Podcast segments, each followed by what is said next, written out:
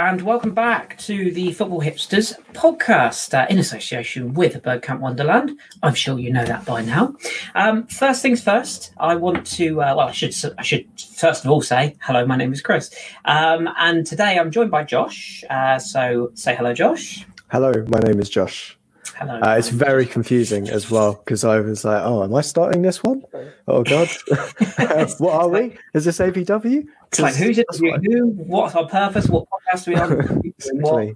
It's it's all a bit all a bit random, isn't it? Oh, Um, yeah. yeah, we, we wanted to get together and, and do a, a couple of one-on-one podcasts, which is what we're going to do. Um, just before we we jump into today's um, first of those, I, ju- I do just want to say a massive thank you to everybody who tuned in to the um, the rebirth, if you will, of our first podcast um, that myself, Josh, uh, Lana, and Joel and Drew were a part of last week. Um, well over 1500 views now which is amazing like genuinely is. I think if you'd have said to me we'd have got 50 views i'd have said great that's cool. Um you know that it was really just about us keeping ourselves busy talking about the sport we love and um you know just putting something out there for people um especially with our link with um with abw so thank you to every one of you that listened um it might just have been john listening 1500 times i don't know but uh, if it was thanks john uh, but no, in all seriousness, we really appreciate it. Uh, also, a couple of you have asked, um, where is John? And also, where's Ross? They're still part of the team, don't worry. Um, John is, is massively under stress of work at the moment. Um, the company he's working for has a lot of overseas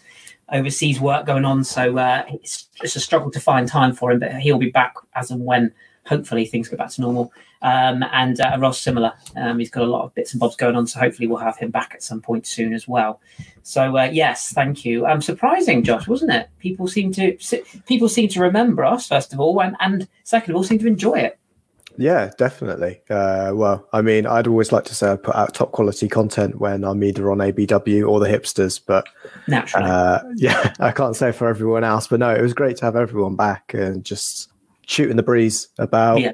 Just football in general. Because even though we haven't got anything to watch, to be honest, it's actually quite nice as having a break. Gave us an opportunity to kind of come back because there wasn't a what happened this week in football. That we didn't need to cover all of that. We could go nice and holistic for the first episode back.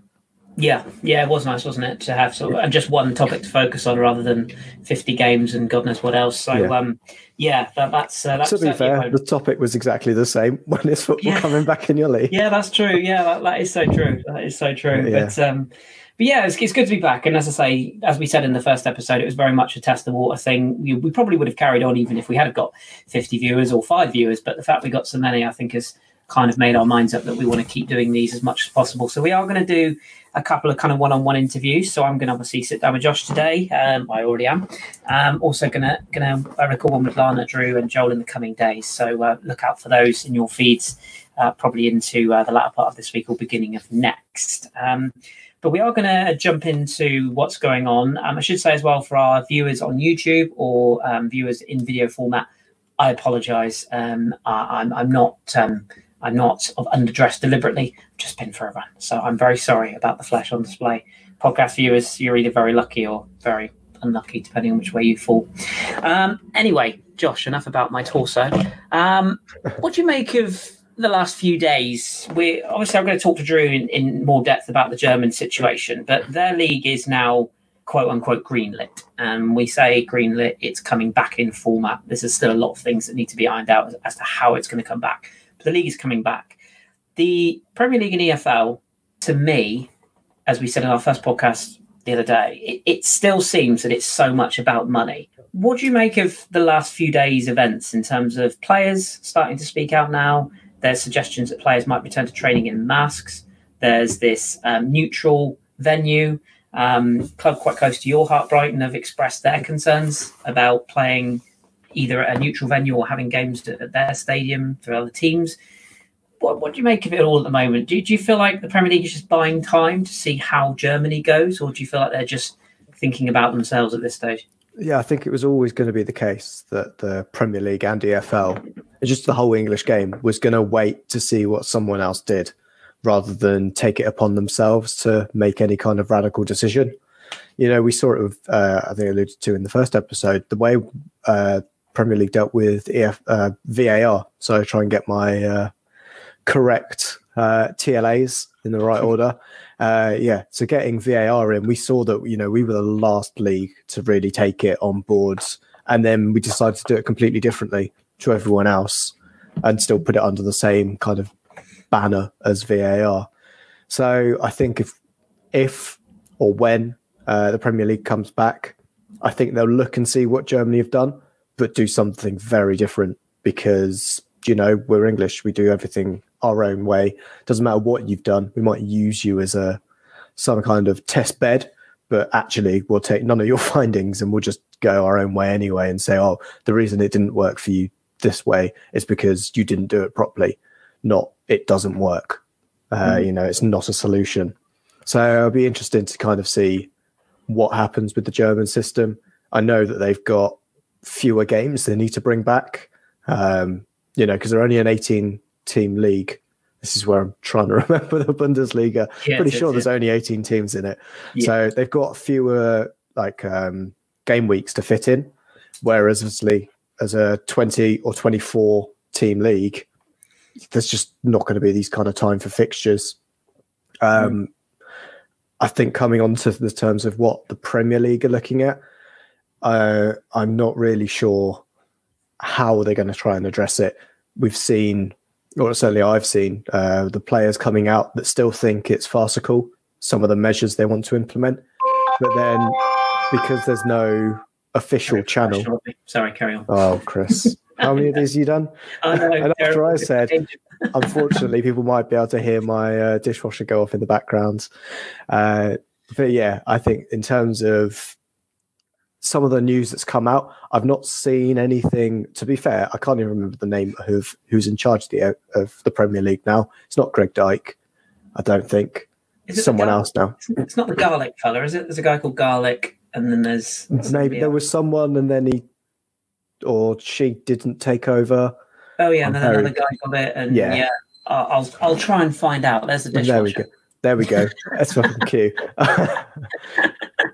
so yeah, I just I've not seen anything official come out from them. So I have a feeling with some of the measures, and I'll put inverted commas on that, that we've seen come out, might be a little bit kind of fake news.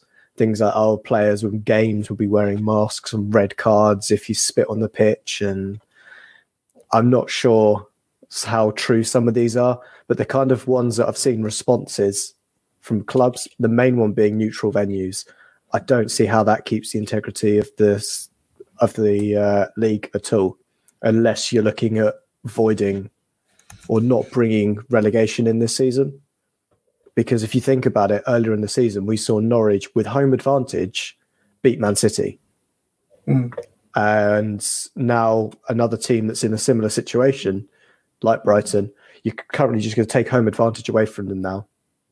Now you're not going to not going to say, you know, Brighton definitely up for getting three points against Man City when they travel down to the Amex. But it's not the point. We've seen these things season after season in this part of, you know, the league that you'll get a couple of upsets because you've got certain clubs, certain teams, especially like mid-table ones, who know they're safe. Your Burnleys, your kind of Southamptons of yester season, uh, Everton, have kind of they kind of sit back and relax and kind of a relegation team kind of looks at that and goes, "That's three points there. Got the flip flops on. We're on the mm. beach already." And I think that's the kind of thing that you're missing a huge part of the latter part of the season. If this was in the middle of the season, maybe you could argue that maybe it'd be okay. Or if you did a whole season at neutral venues, yeah, that would yeah. be fine. But then you're always going to be using someone's football stadium. So, you know, if Arsenal or Brighton were going to be uh, neutral venues, which have been mooted. Um, why would Arsenal not play at the Emirates, for example? Yeah. Um, so it does seem like it's a little bit confusing about why they're trying to do it. And to be fair, if Sky or BT, if the only thing they need to do to fulfill those contracts is complete the league, and they can say, well, we don't technically have relegation this year. If that's all they need to do, then fine, I think but I would still be a little bit, um, yeah, I'd feel a little bit hard done by if I was a lower league team or a lower part of the division team mm-hmm. and I couldn't play in my home stadium because how Yeah. little you know, even if there isn't a crowd there, there's still the familiarity Yeah. of you playing in there. and- Yeah. Exactly. We saw it with Spurs when they went to Wembley for those two seasons and how they struggled in that first season and Arsenal, of Mm. course, for the Champions League. Yeah. Even though they were at home, and to be fair, had their own fans with them, Mm. there was still the familiarity of, you know, the the actual squad, those 15, 19 players that were there and the rest of the backroom staff, they knew where they were going. They kind of settled into that environment. And Mm. they know, you know, the, without the crowd, I know there's been jokes you could say, oh, well, Man City will be fine. And, you know, it's always a bit quiet down at the Amex or the Emirates. So without fans might not necessarily be a thing. But yeah, I've, I'd be interested to see what happens with the German uh, experiment. I think at time of recording, they're due to come back. Was it 22nd or 29th? I saw from Yeah. Raphael Honigstein. Yeah. Um, so yeah, I'd be I'd be interested to see what they yeah sorry of May Yeah. to see how they deal with it and then what the English game does. There's so many things to pick up on with that because I mean, like you know, there's a, there's a Spanish Copa del Rey that's being played in abroad, uh, playing that abroad, and that, big journalists have said how big the difference is in atmosphere just at those grounds because although they're technically fans of clubs, um, you know, it's not necessarily the sort of the regular fans, or it may not be the fans on the doorstep.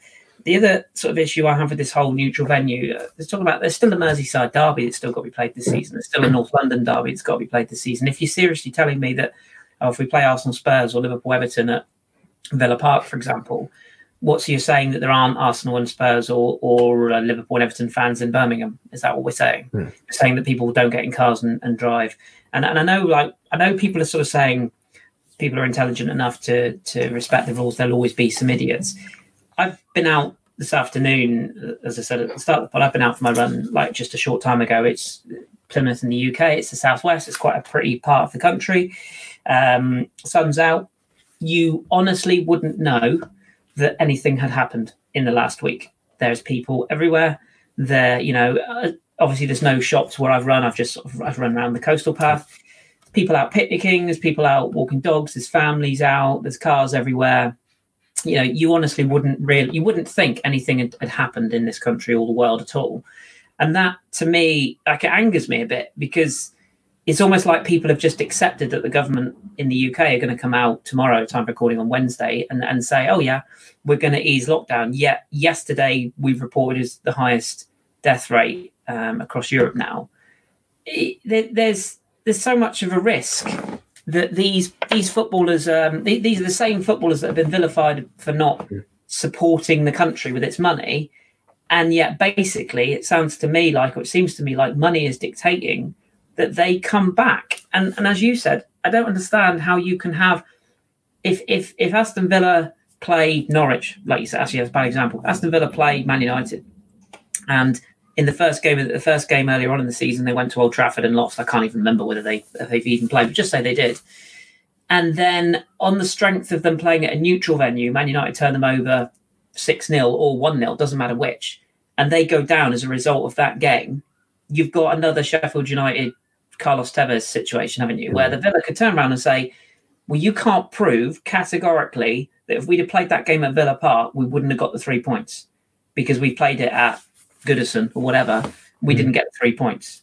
And if you lose a player as a result of it, like there's just so many ins and outs here. Um, Liverpool win the title. Is it? Is anyone going to really look at them as proper champions?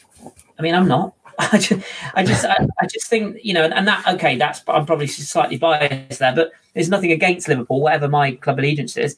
But I think even Liverpool fans, I'm sure a lot will celebrate it, and rightly so. But there's got to be an element of of this thinking, like, how can we do this? I just, I the whole thing boggles my mind. I just, I cannot understand how we can't just say, look, this is a write off. We start again next season. There's no relegation. I, I like the idea of extending it so that you know you, two clubs from the championship come up, um, and there's no relegation, and then you have a season where there's five relegated. I mean, I, at least everyone's on a on a, a level playing field. What, what's your understanding of how the EFL are dealing with this? Because I know that's a an area that, that you're interested in as well. Yeah, in terms of the EFL, um, from what I can see, um, in where I am in the country. There's no one in their office at the moment. Um, yeah, they're all on lockdown, so I'm not sure anything hugely is happening with them. I think they're a little bit governed by the Premier League because the Premier League's kind of pushing to come back so much. It's the kind of well, if you're coming back, are you giving us three? Are we expecting to accommodate three additional teams next season into mm. the EFL?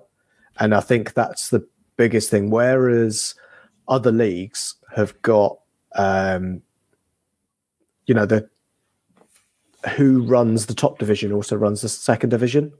Yeah, I think in the league, uh, I think certainly in France, it's the kind of situation there, isn't it? That everything's run by the French Football Federation.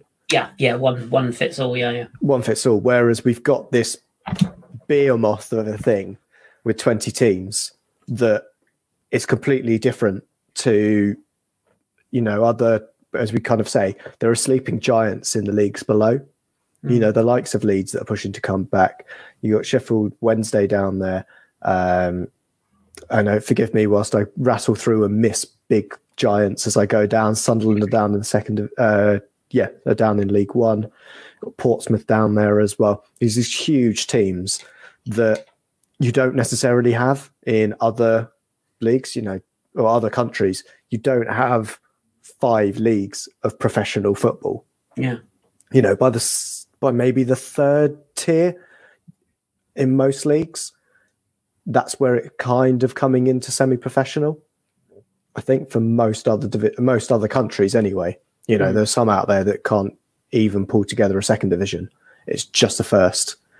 Uh, so I think that's where the slight difference is in terms of England because football's so deep rooted, and also the financial troubles we've had as well down there. I know we're not the only only league that doesn't have clubs that go bust or have general financial irregularities in there, but I'd be interested to kind of, you know, a division a a decision that fits the bill at the top of the championship might not fit the bill for someone at the bottom of League 2 mm. Because at the bottom of the League Two, if you get relegated, that's you more or less going from a professional club to, in some cases, semi professional. Mm. And you're getting that coming in. So I think that's where the EFL's got a huge job in its on its hands, but also needs the Premier League to help them out. And as we've kind of said we, earlier with the Premier League, it's just so loose. They're not really sure what they're doing, and there's some crackpot ideas coming out. And I think, I think the EFL want kind of an excuse to basically cancel the season there. Mm. Um, but the Premier League are pushing so hard that we might end up seeing something happen with EF with the EFL. But again, depends on how um, receptive the Premier League are to clubs coming up from the EFL. Mm. Because the EFL's got to look at that as well and say, okay, if Leeds and West Brom are going up and no one's coming down, great. We can now make plans, mm. you know. And also, if they say, you know what, if you can get the playoffs, take the playoffs as now or do points per game for the playoffs because there are teams that have played fewer games than others. Uh, I think Boro uh, are one of those that are just on the cusp of the playoffs at the moment, but have got a game in hand. I think they're one of those that could rightly say, you know, do points per game. Mm. And you know what? The playoffs are normally home and away, and then neutral venue being Wembley. You could do those neutral. It's just two games you're trying to organise. Uh, yeah, four teams with three matches, and just do little knockout competition, gives you your playoffs, gives you the one person who's going up as well, and helps them out. Because again, that's a decision that the EFL can't make yet on are we going to do playoffs? Because yeah. we can't do playoffs in League Two if we're not going to do playoffs at the Premier League uh, for the Championship because we're going to be a team imbalanced. Yeah, exactly. Yeah, it doesn't make any sense, does it? From from no. that, regard. Um, yeah. What do, you, what do you make of the uh, I know it's sort of story you still got to read up on, but there, there was reports that came out yesterday. Um, the articles on the Athletic that senior doctors, um, club officials, again in, in the Premier League, uh, essentially got together as a mass um, had a, a large scale meeting online, and they've put forward a document to the Premier League, basically asking questions from a health and safety standpoint. Um, the, t- the talk is this this set of questions was a hundred long, a hundred different questions or more, and they are such things as um, how many ambulances will be required, what if a player um, has an injury in training as opposed to a match situation, how do you manage if two players um, have a collision and there's two broken bones, for example, on the pitch, how are you sanitizing um, club equipment? How are you cleaning grass? How are you um, cleaning club stadia? How are you managing the uh, interaction of club officials with players, with players, families, friends, except like there's there's so many questions, and they've essentially turned around and said, you know, we are we we're putting forward to you the medical evidence, much in line with what the government uh, set to report on tomorrow and the, the Premier League are essentially kind of just poo-pooing that and saying, "Well, you know, that's fine. We'll we'll manage it." It strikes me that the, the Premier League are not really thinking about the welfare of the players or the staff, or indeed the country uh, as a whole. They're really just looking at it as how can we get football played. Um, and I, I, just sort of wonder from your standpoint, like where would you stand on that medical grounds? I mean, if you if you were in control, of this? Would, would, would it even be up for debate at this stage when we, we, we have no vaccine at this stage and we still have members of our, our National Health Service under understaffed and underutilized for the equipment they need for the general public? There's, there's still people being refused, you know, cancer treatment, and yet we're talking about managing footballers. Yeah, I think in terms of, I think it's where the Bundesliga example will help us a lot and kind of see how they're doing it what they're putting in because I think it's a little bit like the Premier League have said, yeah, we're going to come back and we're going to target this date, but that's all they've kind of got in their plan. Whereas the Premier League doctors have run away, you know, run away with this thing and got all of their information there. And you know what? It's a bit too early for this kind of document to come over to them. I think that's what the Premier League's kind of done with it, poo pooing it. They've rather gone, actually, you know what? We're not at this stage yet where we need to be asking doctors for everything because we haven't got these kind of plans set out yet in this detail. I think that's where the Bundesliga is slightly ahead because the government's obviously looked through this, seen what their plans are, and gone, yeah, sure, you can come back by the 22nd because we're going to roll out of lockdown at that point. Mm. But this is where it's kind of happening back to front is that we're for, you know, we're a couple of weeks behind with the virus. I know the Premier League wants to get back in early because it wants to maintain, you know, its its foothold and kind of broadcasting. Is that if it comes, I'm not going to say, you know, Bundesliga is going to be the next big th- big league for, uh, you know, television rights. But if it comes back in earlier, it's got a hell of a chance of being picked up and next season earning a lot more. You know, what kind of broadcast rights could they get in the UK next season? Because you know what? Every football fan who's been starved of it, suddenly it popped up on BT Sport. Everybody started tuning in, and they've got teams now, and they want to see, and they've got invested in that league, and they start watching it. And soon that kind of broadcast revenue is going to pump up because, as well as, you know, I want to see Super Sunday might be what Burnley versus West Brom. And mm. to be honest, it sounds like a dead rubber already. But you know what? At two o'clock on Sunday is, um, oh, just name uh, Schalke versus Dortmund. Yeah. yeah, yeah. You're like, oh, I'm going to switch that on because you know what? I saw Schalke play last season. They were mm. quite good. I, already do that. yeah, I know what exactly. you mean. Yeah. yeah, there's people out there that you know. There's just so many people watch football mm. who don't necessarily or haven't got the time to diversify their horizons into other leagues mm. have now been given this opportunity, and you know what? They'll start doing it. And I, I think that's a problem. The thing I can't get my head around as well is like looking at the, the, the leagues, like the examples, like yeah. you've used there. You said about like Bundesliga and, and Serie A is now t- there's talk of that happening. Spain, there isn't really any discussion about the league coming back at this point, other than clubs coming back to training.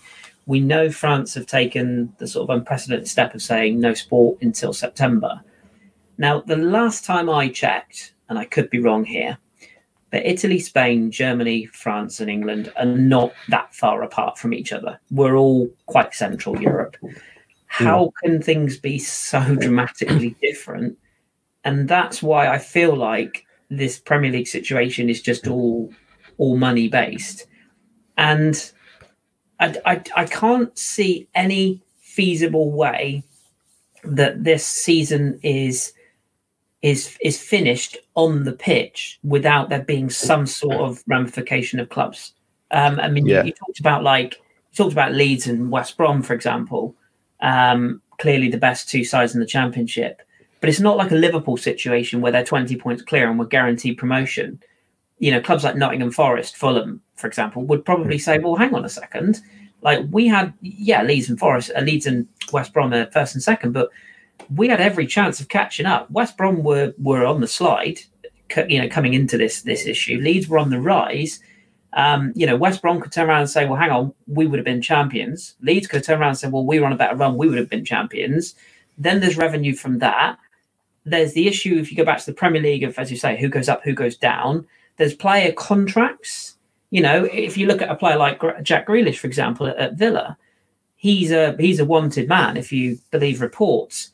If Villa stay in the Premier League, his price is so much more than if Villa are potentially not in the Premier League again, or you know are in like if if a club stays up as a default, you know not relegated as a default, surely the valuations have to change because the players could turn around and say, well, you know, I'm not signing a new contract. I'm due to leave next season, and the club could turn around and say, well, hang on a second, we can't.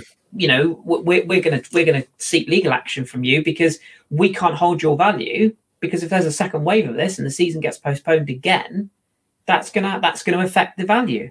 Or the club could say we want 40 million up front for a Mm. player because we need the money now. So I, I just I just don't I, I can't see any feasible way that these things can can happen. Do you do you feel like there's more to it than just the on pitch return?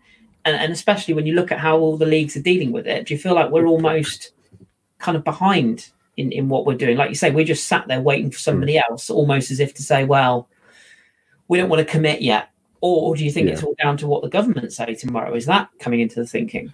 Yeah, I think it's a a bit of both. It's the kind of double wishy washiness of from the Premier League and from the government in terms of what it wants to do, what it shouldn't be doing. I think that's where we've kind of got the kind of big thing where we're all kind of confused by the situation. Mm. I think with France, they've certainly been very aggressive Mm. in the way they've dealt with the whole situation. You know, I remember a couple of weeks ago, Macron coming out and saying, "Right, you guys couldn't be trusted. We had you do kind of an easy lockdown, but you were all out. You were sunbathing in the middle of Paris. You're all down at the beaches. Sorry, no, like you're all locked in your house now for the next two weeks. Mm. You had your chance." And I think they've been a bit more aggressive in the way they've dealt with the general public. Mm. The right way, by the way, I think, for people who abuse rules. But yeah, that's yes. Uh, whereas, yeah, I think we've been a bit more wishy washy about the whole thing. Um, so, yeah, I, it'd be interesting to kind of see what happens on Thursday, Mm. uh, Thursday evening, where we kind of get the update of what's going to happen. Because I don't think we're in a position yet to kind of roll out of everything. No. Um, but we shall see from that point of view. In terms of getting the sport back, uh, in terms of getting leagues back, I can kind of see each individual country sorting themselves out. Mm. The question I've got is intercontinental. Because as you Yeah. say, you know, France is borders Germany, borders Italy, borders Spain. This is my geography knowledge coming out now. uh, you know, and France has been completely locked itself down. Mm. But what if PSG is you kind of say bringing the Champions League back? Bayern are still in it. Um, you know, there's Lyon. representatives from Spain. Lyon are still there. Mm. Um, yeah, we've got um, Juve at the moment are still there anyway. Yeah. But you've got all of these countries that you know we're going to see internal travel for it, and to be honest, I'd be worried about PSG and Lyon because you know what you've just done blanket you've got rid of the league. It's not happening. So whereas the Premier League is looking to bring in these kind of uh, measures, where the Bundesliga is bringing in these measures, France hasn't got that. And I'd wonder whether or not PSG or Lyon would be allowed back into the Champions League Mm. or even into Europa League Yeah. uh, as well with the other cup competition that's available. Is will these teams be allowed back in if their league is still running Mm. or isn't running because they haven't got the same kind of levels in terms of isolation? Because to be fair, it's not that I wouldn't say, um, you know, teams teams of that kind of elite level are getting private jets most of the time to games. So it's not out of, you know, it's not going to be that difficult to see them kind of isolate in terms of travel across continent. But it is that question of how are they going to do it and what happens if you know Spain safety standards are different to Italy safety standards and they're different to the Premier League safety standards. Are we going to be happy going? A team's going to be happy traveling to that country? Mm. What's going to happen then? Yeah, and, and also like bringing it back to the domestic game. I mean, you know, Hmm. like you said, if they bring the leagues back, transport, travel, you know, Portsmouth um, are going to travel very differently to to, to Arsenal. You know, Hmm. um, what you're going to do, like get buses that have got seats that are, are welded apart now. You know, we're going to have to change everything. Club canteens are they going to have to change? I mean, there's, there's so much fallout that we're not really prepared for. I know things will happen gradually, but just on um like a human perspective, um, where do you sort of sit in terms of like we're both in the UK ourselves?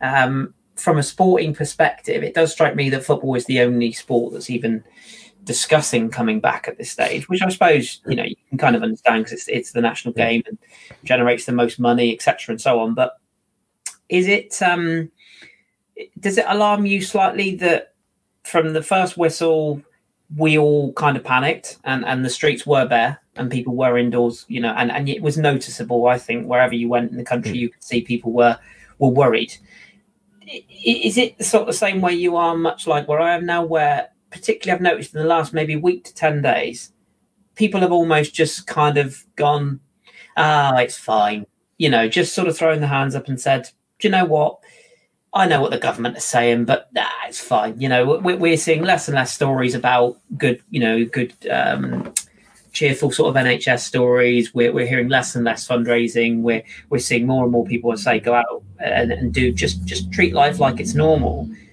That's going to bleed into sport, isn't it? If you if you suddenly bring football back, these people that are they're not abusing the rules because they haven't, as you said, it's not like France. We haven't been told we haven't been told you have to stay in. It's not a legal requirement but it's blatantly obvious that people are now starting to take the piss a bit. Yeah. So that, that's that's that's going to bleed into sport, isn't it? You're going to see people travel. You're going to see people going either to games or not just to games, pub lock-ins.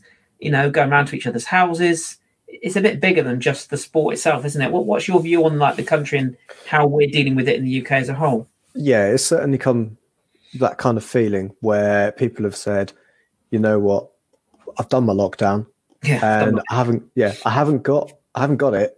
So how Mhm. bad can it be? Because- Yeah, You know what? I've been to Tesco, I've been to whatever other supermarkets are out there, and you know what? I've not got it, which is the point of lockdown. I think that's where people are kind of missing the things. Like, you know what? I haven't caught it, so uh, I've I've done my safe distancing. So always going to try and push the boundary Mm, or push that limit. It'll be fine. It'll be all right. I can just get that. And I've certainly noticed it. Um, I say it depends on which supermarket you go into for which one has more, um, which one is better at social distancing, shall we say, of the, not necessarily the, the colleagues that are in there, but in terms of the people shop at the, your fellow shoppers mm, and I'd say, yeah, having traveled to various different ones, uh, I'd say the clientele or the, the people who travel to a Waitrose don't give a fuck Mm. anymore now. They're just walking around, they don't care. Their second house, they need to load that up. You know, Yeah. it's that kind of group at the moment. fingering all the food, putting it back. Yeah, like, Yeah. you know, I mean, yeah. to be fair, I need to see which avocado is the ripe one. oh, Uh, so I need to give everyone a squeeze. um, it, you know. uh, but yeah, it's that kind of feeling at the moment, which is where you kind of hope a more aggressive line kind Mm. of comes into place. That, Um, well, that that leads me into sorry to cut you off, but that leads me nicely into that into my next question, really, which is linked to the same the same thing. There's this expectation that the UK government will make the decision tomorrow. Again, we're recording on the Wednesday. The, the, the thought is the decision to ease lockdown will happen tomorrow. Now, what ease lockdown means is open to interpretation. Mm. Is that what you think will happen? Because if it was me, um, to use a, a wrestling term, um, hopefully Ross listens to this, he'll like this. I would turn heel. I, I would, um, I'd go full heel if I was government, and I'd say, do you know what? We've thought long and hard about this. We've looked at the stats, um, and you lot of, are idiots. So what we've decided is because the majority of you couldn't behave, and because the majority of you clearly don't have the the sense to just do what you're told, um, and just go out for exercise, or when you are out, respecting the space of others. Um, we're, we're going to see how this goes for another three weeks, but you're now in, and that's it. And and unless you've got a damn good reason as to why you're outside, or unless you are clearly exercising, um, you know that's it. Let's try the Spanish approach or the French approach. Um, but I sort of feel like there's a growing number of people we've seen protesters in London, all with their tinfoil hats on, um, and other places in the UK, I should say, you know, sort of saying it's a government control thing. You have these weirdos that seem to think it's a 5G thing. Jesus. Um, that, do, do you sort of feel like that government decision is going to be to ease it? And, and is, is that almost going to be football and sports way out of all this to sort of say, well, the government said it's okay, so that's our way forward? Uh, ooh, good question. I think what we might see is something like them say, right, this is our plan for easing out of lockdown, but we're not easing out of lockdown to the end of May. Something like that is how I feel we'll probably see it. Don't think they'll double down on stuff. I think um, the there's quite a lot of kind of thin-skinnedness and a lot of maintaining of ego. And I Mm. think if they if anyone came out and agreed they needed a more aggressive lockdown, I don't think they'd be able to cope with the fallout of that No. necessarily. So I think that's where we might see them almost kind of chicken out Mm. of it. Um, I feel like crime would rise as well. yeah, I feel like if they tried to instill, it's almost been a "we'd like you to do this." Mm. I feel like if they imposed it, I feel like you're going to get idiots who will go out there and start looting and, and causing crime. yeah, um, definitely. I think also kind of onto the football side of things. When football comes back, the game Liverpool finally win the league, we'll know where that is. Mm. Right. It doesn't matter if it's happening at Anfield or a neutral venue. We know where that neutral venue is because we'll have seen it on TV. and it would already have said, you know, oh, live from I don't know, the Amex would seem like a weird place they'd do it, but to be fair, it's where the league was won last year. Yeah. Um, but say Villa Park. What's the chances that the every Liverpool fan, because it's the first league they've won for thirty years, Mm. doesn't assemble outside Villa Park, or doesn't assemble outside of Anfield Mm. to see the return, or outside of is it Carrington? Is their training ground? Is that United? Even, in Or is it, Liverpool, yeah, or is exactly. Melwood? yeah, Ma- uh. Melwood. Yeah, Melwood. Yeah, Carrington's United. Carrington's United, yeah. So outside Melwood, Mm. what's the chances are there? Because it's one of those three places, Mm. basically, is where the Liverpool team bus will be at some Yeah. point, either dropping off the players or picking them up to take them back.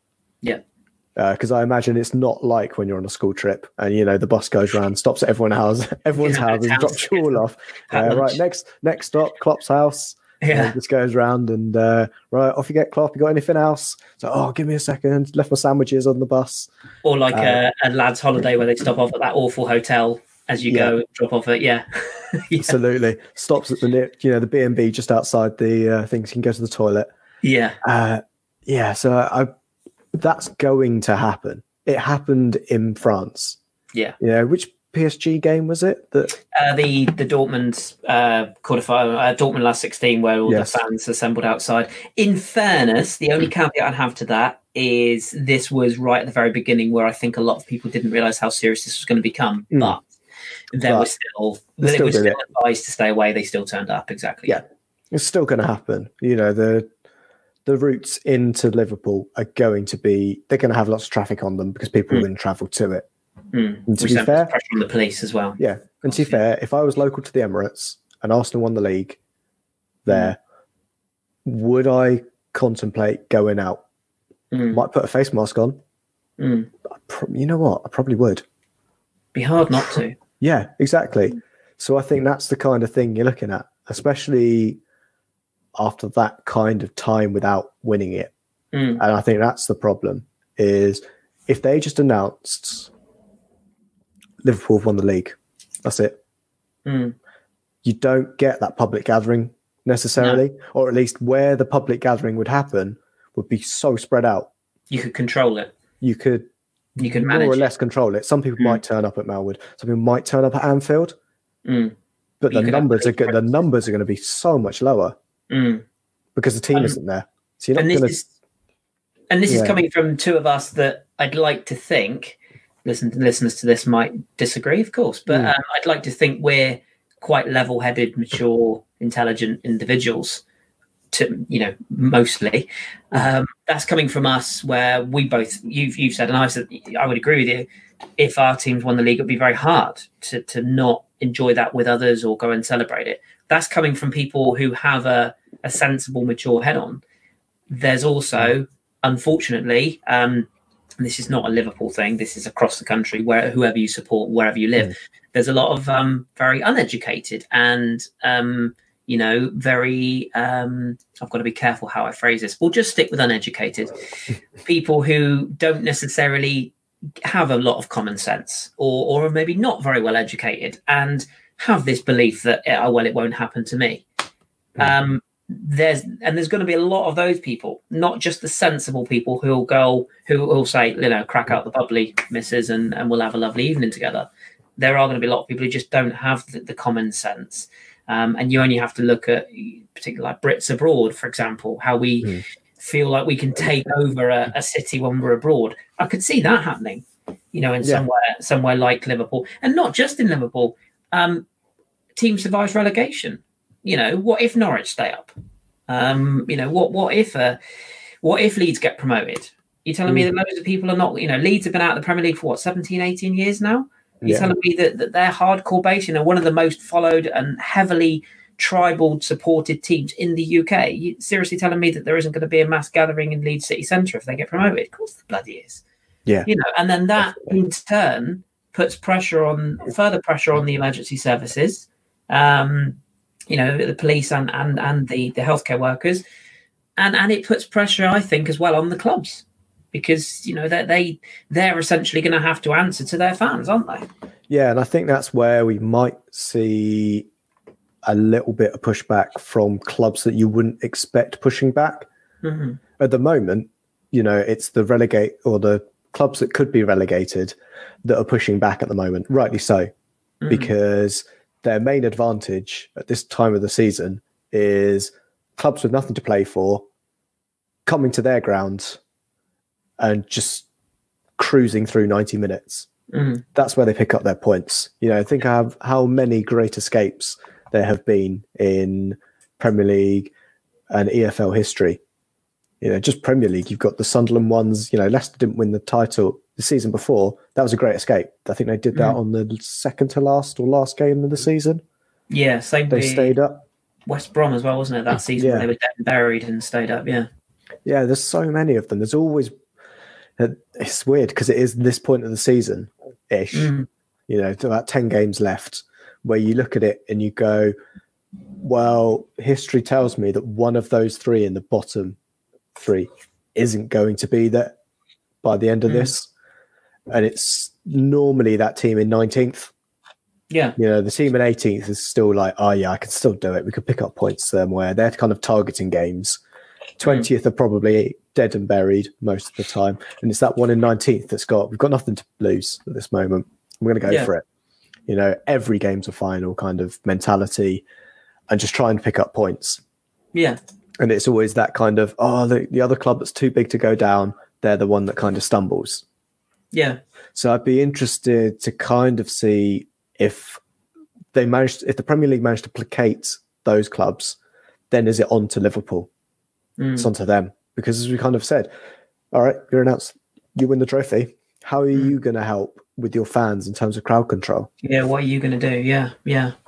And and at this stage, I I almost, I mean, you know, I'm I'm a as uh, like like yourself and like all, all of us on who do this podcast. I mean, you know, we're all football fans. Um, you know, I've missed the game, but I.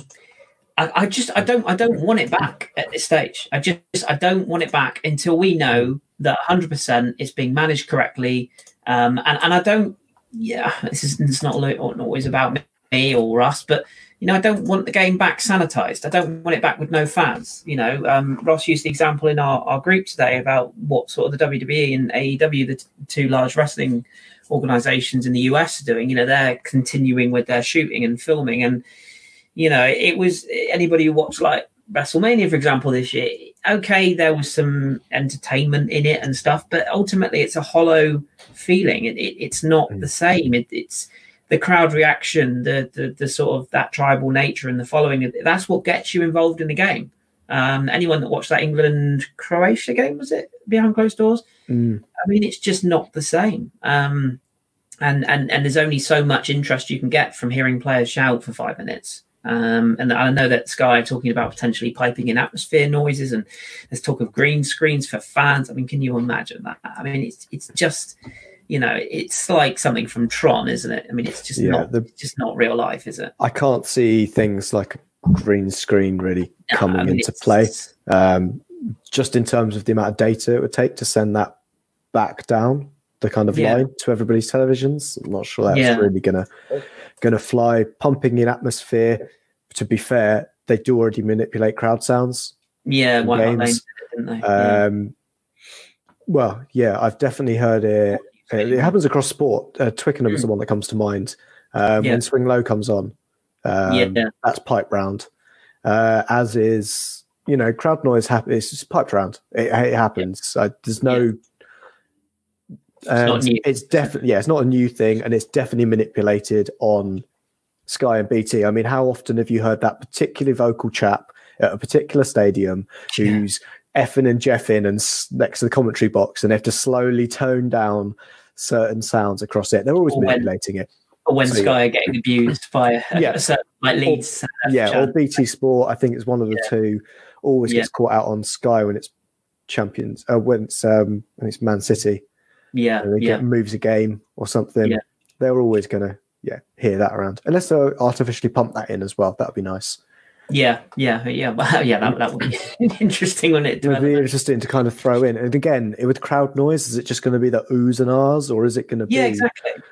you know they they we're was talking find- about them, there was talk about having the games like in delay so they could time it right so that Hmm. they would you know that they'd have like three or four moments in advance so that they could you know time the the, the right time to pump in whatever crowd Hmm. noise was relevant to that so I mean, it's baffling isn't it i just yeah. yeah i, I don't I, I really don't get it um I mean, then assuming every game is also going to be broadcast. yeah for well, journalistic sake, you know, they've Yeah. got to have access to it unless they're bringing something in. I can't remember what is the pro. What is that? Um, oh, what is the program where you can get every single game? Um, it's an online Oh, resource. oh right i was like what amazon did where you could pick and choose. A little bit. Um, it's only games that have been played, but in Oh, terms okay. of what it is, it gets called um, someone like Michael Cox always goes on about it in terms of basically an archive of every Mm-hmm. mass single game. database yeah Math database costs Mm. certain money. It's basically for journalists. yeah Well, that's what it's for generally. So they can rewatch games, rewatch highlights and stuff.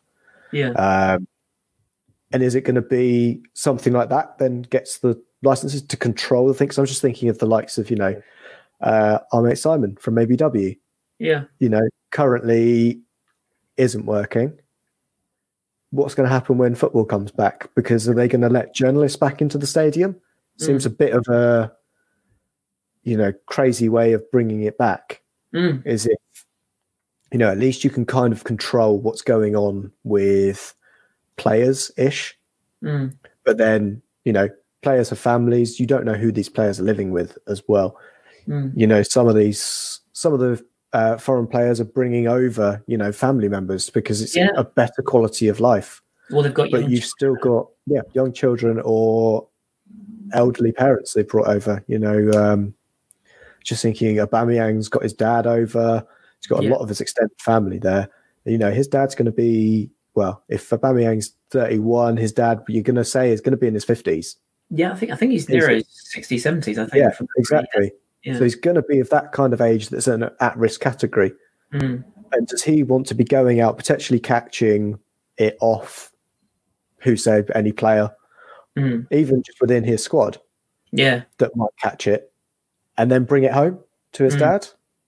I think Sergio Aguero is the same, didn't he? I think he was one of the first players to sort of come out over the weekend in a Spanish interview and just sort of said, you know, I'm not really comfortable coming back, and, Yeah, and our um, players can be penalised for for refusing to come back. I mean, that's that's another great con- uh, club to go because um, David Silva's son as well. yeah, exactly. you yeah, know, he had to take time off earlier in the season because his son was so ill. Yeah, exactly, exactly that. There, there was um, again, I hate to use a wrestling reference, but the, the one of their their main stars, if you like, um, Roman Reigns, has been essentially phased out of all advertising by WWE because he's he is in remission from leukemia um, and has survived um, two strains essentially through treatment. And he said, "I'm not doing it. I'm, I'm just not doing it." And since then, they've taken him off all the marketing. They've taken him off all of the. the- Basically, his name has been banned throughout any form of, of the the dressing room. So, what if that happens in football and a player turns around and says, um, "No, I'm not going to play"?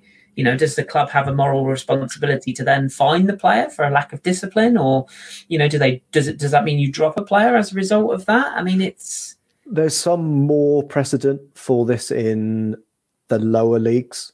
yeah, in England than in the Premier League.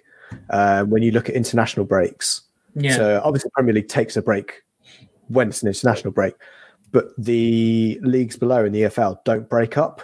Mm. The Championship might do every so often, yeah. Depends on the level of the but players. depends on the level. But yeah, that's where it comes in. You know, like League One, League Two, you can have a certain club will write to them say we've got five players called up for international duty, and they go, okay, we'll um, we'll change your fixture. Yeah, and we'll slot it in somewhere else. And when you've got these kind of clubs that are down in the size of those clubs, there is that kind of thing where you'll have five players that say, I don't want to play this. Mm. Like saying they're on international duty, and the club could go around and say, well, we've got precedent, we've got five players unavailable. yeah, yeah. And it's because they're not playing, they're not choosing to play for us, they're choosing to play for their country or So- just not play. isn't there as well? Just So, like yeah. so many things to consider, and I appreciate like you know, football survived two world wars. You know, Hmm. I'm sure things will get back to normal, but it, it just strikes me that it it feels like we're getting rushed. Uh, it- that's what it feels like to Hmm. me, and it feels to me like money is at the heart of, of all of this, and and that's the um that's the concern. Um, just to finish off today, um, I, I do just want to ask you like wh- what you can foresee. Uh, not so much the future being because you know we'll continue to report on whatever Mm. happens in the various countries, but do you feel like this will be? Uh, do, do you feel like the game itself will, will change as a result of this? I mean, we we've been over contracts and transfer market and all that. We know that's going to change for definite. But do you feel like some things will change in terms of like the supporter experience? Do you think this might make people reconsider how much money they spend on season tickets, uh, w- whether they travel to games? You know, do you feel like the, the, the game itself, from a supporter point of view, will change? Yeah, I think so. Uh, I would say, interestingly, uh, back in April, I was rather, I describe it? Let's go with it. Pissed off to receive a congratulations, you've got to the point on the season ticket list where you can now get a season ticket. Yeah, Um, would you like to get one for next season?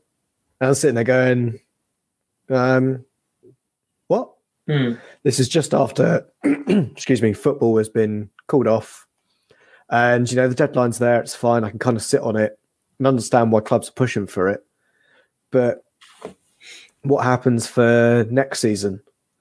Uh, you know, German teams of or Germany, the Bundesliga, have kind of suggested they wouldn't have fans maybe for the entirety of next season. Mm. Yeah, exactly. There'd be a whole season behind closed doors. Now, whereas you know we've kind of seen certainly from an Arsenal point of view, the way it's been pushed is the Bayern Munich model.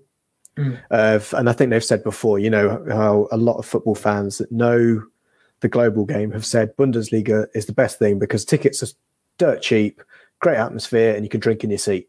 Those Mm. are the kind of holy trinity of things you get there. You know, there's there's groups of supporters. I think there's a Dortmund supporters club in Manchester that flies out for every game for them, which I think kind of says that that's how cheap tickets are. So I don't think they'll necessarily miss the income, but that's where in the English game we will, Mm. because whilst you, we've got the 30s plenty campaign in the Premier League, that doesn't exist in the Championship. No. I remember going to see Villa versus Brighton um, and being charged 50 quid for that ticket because it was category A game. And yeah, it's that kind of thing that that is a huge bit of revenue for the club to get in. And whereas in, you know, a team the size of Bayern, they're probably what getting in, you know, a million or so if they dropped all the, if they lost the tickets, the Mm. tickets that they get every week. In the Premier League, we're talking of like tens of millions. There's clubs that solely rely on wage it or on um, people coming through the gates, on the fans for it. So how they'll kind of recoup that Mm. would be interesting. Whether or not we see more kind of, well, I think the way to kind of deal with it is to put the broadcast revenues almost back into the clubs, almost, Yeah. Or for like the EFL to take it on board Mm. and the Premier League to take it on board, so they can kind of control it and then spread it out evenly Mm. to perhaps try and sustain it a little bit like you've got in the NFL or in the NBA, where you buy a season ticket for your club and Yeah. you see all their games. Yeah. I think that's the only way we're going to have to try and do it. But as much as you can do that in the Premier League, you've also got to have someone going to Forest Green Rovers every week yeah. Exactly. Exactly that. to film them, get some commentary over it as well. So it's still going to be in place, but I think we might see more kind of digital solutions for hmm. it, which would be really interesting from kind of a like personal point of view yeah. to see how they kind of deal with that. But I can only see it if it's without fans, they're going to have to get some form of Caesar ticket, ticketing in, some form of revenue, so that Mm. everyone can kind of see their games. And if that's a pay per view system uh, for just your club, I think that's probably the the easiest way to do it. It's just setting up that infrastructure. That's Mhm. also got to happen. And then what happens when football comes back as well? Yeah. Exactly. Yeah. how many people are now comfortable with the fact of you know what i don't have to go to travel now to go and see my club yeah. i've got my season ticket uh, my digital season ticket i get every game it's raining outside you know what let's not go to the game yeah. Exactly. i'm not gonna get my get you know uh, can i be bothered to put my ticket on a ticket exchange system Mm. just because in the morning i've looked at it and looked at the weather it's not great thought, you uh, know, my stadium's got no cover either. Yeah. Whilst the club don't necessarily mind because fundamentally you've paid for your ticket. Mm. They might lose out in terms of food and stuff, you know, if they're kind of assuming, you know, we've all been trying to pay for a hot dog at the Emirates or at Tottenham Hotspur Stadium. It's about 15 quid Hmm. for that and a drink. So that's another 10, 15 pounds that they're losing from every additional seat Yeah. that's not turning up. Yeah. So yeah, that would be the wonder of how it kind of comes back. But Yeah. I think even Liverpool put on hold their, their expansion of Anfield because they yeah, they want to see what happens before they commit to. yeah, it totally makes sense. The one that is interesting is United still persevering with their safe standing. Yeah. Yeah. Did, That's did, an interesting one that's coming through. And to be honest, it does actually give them additional times to be doing these things. yeah. It's a good the- time, try, isn't it? Yeah. Um, it's whether or not you kind of got the money in place. I think a stadium that is kind of sad to see at the moment is the state of Villa Park. Yeah. Since Villa Park hasn't been used for um, it, uh, FA Cup semi-finals, Yeah. that now that that's kind of it's almost deteriorated, especially since Villa then kind of tumbled down the leagues. That putting Yeah. money back into the stadium hasn't necessarily been a thing they need to do. No. I would wonder whether or not they take this time because it's also the case of any repairs you need to do to your stadium has to be done within a th- like three month window, Mm. And some repairs just can't be done in that time. We've seen how Fulham don't have a stand at the moment Yeah. at one end, so a wayward shot goes into the Thames. Yeah. You'll, uh, I think, you'll maybe see some more ambitious projects if they're given that kind of time to develop them. Yeah. So whilst you've got an empty stadium, you know, not having a stand isn't as much of an issue. yeah. So it'd be interesting to see if, you know, especially with Villa, if Villa are told, you know what, you've not budgeted to be in the Premier League next season. Mm. You're going to be in the Premier League next season. Here's your broadcast revenue. It's going to be, you know, 120 million or whatever it is for next year. And they'll go, you know what, 40 million we're going to use towards reviving that stadium that is sorely needs it. And Yeah. I'm sure there's plenty of others around up and down the league Yeah. that having that kind of comfort means that they can do a bit more kind of infrastructural changes Yeah. and big long term projects can happen. Yeah, it feels like clubs will rethink their strategies, doesn't it? Long term, long term, absolutely. Yeah. Well, it's, it's it's definitely one that will run and run. Um, we, as I say, we wanted to to bring you sort of um, you know, update on the English game. I mean, as we said, time of recording today, uh, things are a little bit up in the air because we're we're much like Germany, waiting on the governmental uh, quote unquote decision that we feel we'll probably get tomorrow with regards to what happens, and um, we'll probably know a little bit more then about what's going to happen, and and when, we sort of get together as a group, we'll probably have a better, hopefully a better outcome uh, in terms of knowing where we where we are or, or where we're going. Um, so, yes, uh, keep us uh, keep us sort of uh, adjusted to that um, frequency, if you will, and we will keep you posted. Um, Josh, if people want to um, follow you directly, uh, they can do so, I believe, on on the Twitters. Um, people want to find you or, or pick up or ask you anything, do you want to let them know where they can do that? Yes, you can find me on Twitter. What my Twitter handle is, though, sometimes confuses even me. It is BN Joshed, which is at obviously uh, Bravo November Josh Echo Delta. There we go. Do a bit of showing off in that as well. Um, so yeah, you can grab me there, um, and we can chat anything. At the moment, I have got a poll running for all those Arsenal fans um, for who our next number seven should be. So uh, There you go, get involved. there's always something on there. Or even if you're not, I mean, you know, you can get involved. If you're not, you can jump on and comment and just say who you want to be on your number seven. Yeah, absolutely. Might be might be a wild one. I saw Kai Havertz being one of them. Can't see happening in the next. Uh, not, ever. No, no. I, I think it's more likelihood they'll play internally than someone like that. But I guess Yeah. we'll, you never know. Um, Yes. Just go, I do just want to give um, two quick shout outs.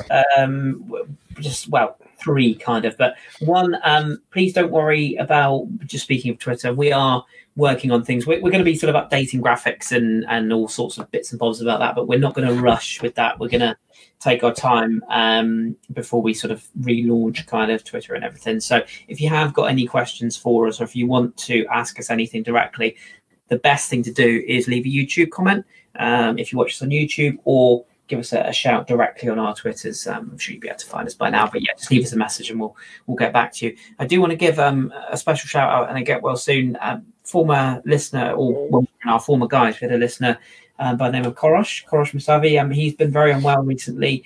Um, not directly linked to to the, the coronavirus, but he's, he's had a, a really bad time of it health wise recently. So I do just want to give him our best wishes uh, and love from the pod and, and hope he recovers um, well. He was always a really good contributor to our, our previous guys, wrote some really fantastic articles for us as well on German football. So, uh, Korosh, if you if you're listening, um, we're thinking of you, my friend, and, and hopefully you get well soon.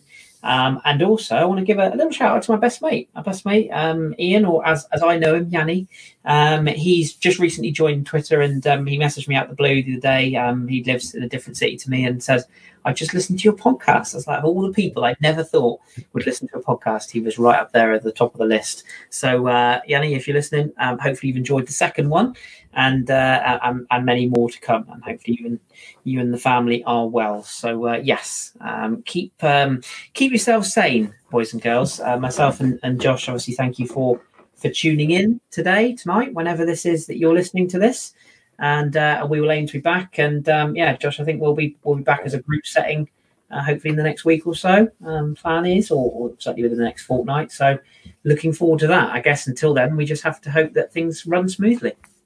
Yeah, definitely. And can't wait to go back as the collective again.